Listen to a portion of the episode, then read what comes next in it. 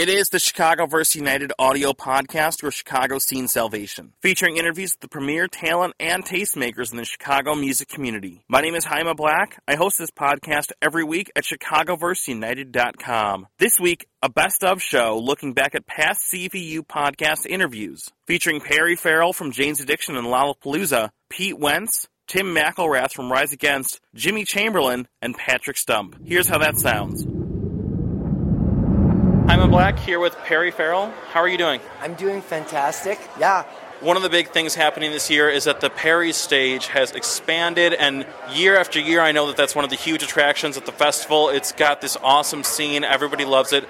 Talk about the expansion of the Perry stage and kind of like that whole audience that's developing there. To me, all, all roads collide with dance. You have hip hop, R&B, pop, a little bit of rock, but rock's, rock will get it going. All colliding with the producers that produce dance. It's the sound of today. Basically, it's the sound of software and computers mixed and merged with the talents of, of human beings. So, when we introduced it a few years ago, that dance area, bushes were being trampled, roses were being stomped on, and we had to move it and we had to move it again, and we had to move it again, like the blob. It keeps coming into your town, and it just keeps getting bigger. So this year, we have, we think, the biggest disco in the United States at a 15,000 capacity. 15,000 people. That is the size of a big amphitheater or a shed. But it's not a shed, and it's not seats. It's a disco with lights and sound and visuals and muscular beats. This week, a special edition of the CVU podcast featuring my local 101 interview with Pete Wentz, formerly of Fall Out Boy and currently of Black Cards. Pete, how's it going? I'm good, man. Stoked. you know, Lollapalooza is a totally different thing. Is it kind of daunting to bring this brand new group to such a large hometown audience when they probably don't know a lot of the songs? Yeah, I get. A, I mean, I get nervous about hometown shows in general, but the Lollapalooza thing for me is really, really cool and special because I've never played before, and it's a, it's something that it feels so like in, integral to the Chicago summer now. Like having gone to it and and and going to the after parties at the, at the Hard Rock and, and and walking around there, like watching Daft Punk there, watching Kanye there. Like it's just like a really special thing. And so to me, it's something I'm really excited about. I bet you like a week out, I'll probably be pretty nervous. So. I'm a Black here with Tim from Rise Against at Reckless Records on Madison uh, for Record Store Day. How's it going, man? So far, so good. I just talked to a bunch of really cool kids who came out, and uh, a lot of time, a lot of them was their first time here at the record store. Um, a lot of young kids who buy their music online mostly, and so I think I think it was uh, a mission accomplished type thing. You know, I think people got into a record store and, and um, realized how cool it was, and hopefully they'll come back. You and I grew up at a time where you actually went to record stores, used CD stores, music shops. Like, when did that start happening for you? Were there records that changed your life because you went out to record stores, things like that?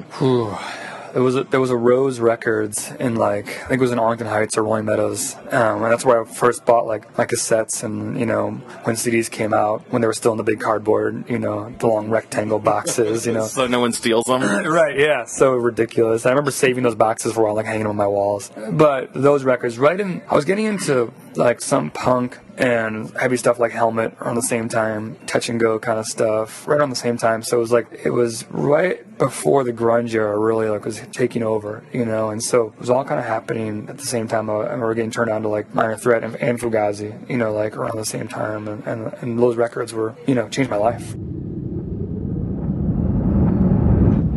I'm a Black in the studio. I'm in here with Jimmy Chamberlin, one of Chicago's modern rock legends. Jimmy, how, how's it going, man? Fantastic, yeah. And I think by tweeting and telling everybody that, hey, I'm just like you, it takes the mystery out of music. And I think it ceases to participate in the culture. Now, another example is pick a favorite painting of yours. Say say you were looking at a Rembrandt. Well, you have your own idea of what that painting means to you. But what if you knew, like Rembrandt, like off to the side, was eating like a dish of pancakes and like some buttered toast or something? I mean, it takes on a whole new connotation. I'm a Black, backstage at Metro with Patrick Stump. How are you, sir? I'm good, man. How you doing? How you been? I've been good, man. How have you been? Is the real question. Good. Just touring. Uh, yesterday was the last day of Panic at the Disco tour, so just trying to find more tours.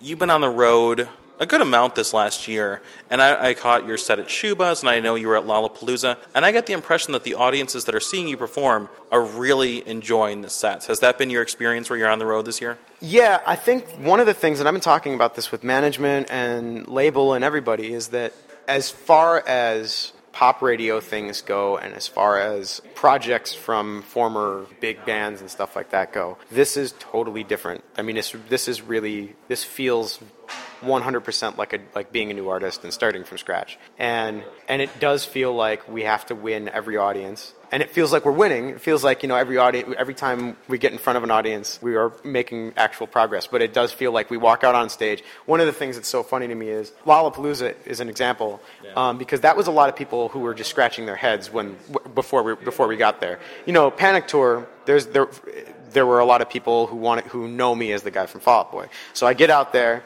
and in fact, there were some nights, the first couple nights of the tour, they were chanting Patrick, stop, you know, like chanting whatever. And I get out there, and I'm in my suit, and I got my hair and whatever, and, I, and my band looks killing, whatever. And you know, Casey pulls out his saxophone, and they're like, "What?" And like the and it, and, and they would call, and the whole thing, everyone, yeah, you know, like like a, like a, like when you whistle at a dog, and it's like, what is the, you know, and um and uh, and then there were a couple boos and then by about halfway through the set, it would be like, yeah, you know, whatever. We had to claw our way, our claw our way through that through those shows, and by the end of them, it was awesome. And that was every night. You know, every night was a little victory. Um, Lollapalooza was kind of a similar thing, where it's like, where there, I think there were a lot of people who were like, oh. Oh, this is the guy from Fall Out Boy. I hate that band. Why? Uh, this is all right. you know, like whatever. You know, I'm very aware of a lot of those things, and uh, and it definitely is something that you know. I, that's something that I kind of Like, that's what I was saying earlier. Uh, management and label and all that. I kind of want to keep in mind for them that that yes, it's nice that radio is playing my song right now. It's nice that you know I got a couple dates on Bruno Mars tour and stuff like that. I'm going to be touring. I'm going to have to tour like a like like a first time artist.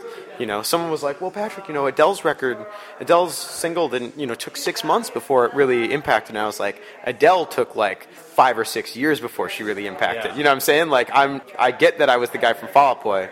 Like this is my this is my first step. Like I'm not even in, you know, I'm I I, not- I don't and I don't even know I don't I neither know nor care if I will make it there. I just want to my only goal is to keep this going because I enjoy it. This has been the Chicagoverse United audio podcast, your Chicago scene salvation. You can find past episodes of the Chicagoverse United audio podcast at chicagoverseunited.com and can follow the Dynasty Podcast Network through all social and digital media channels at dynastypodcast.tumblr.com. For the Dynamic Dynasty, my name is Haima Black, Dynasty Descend.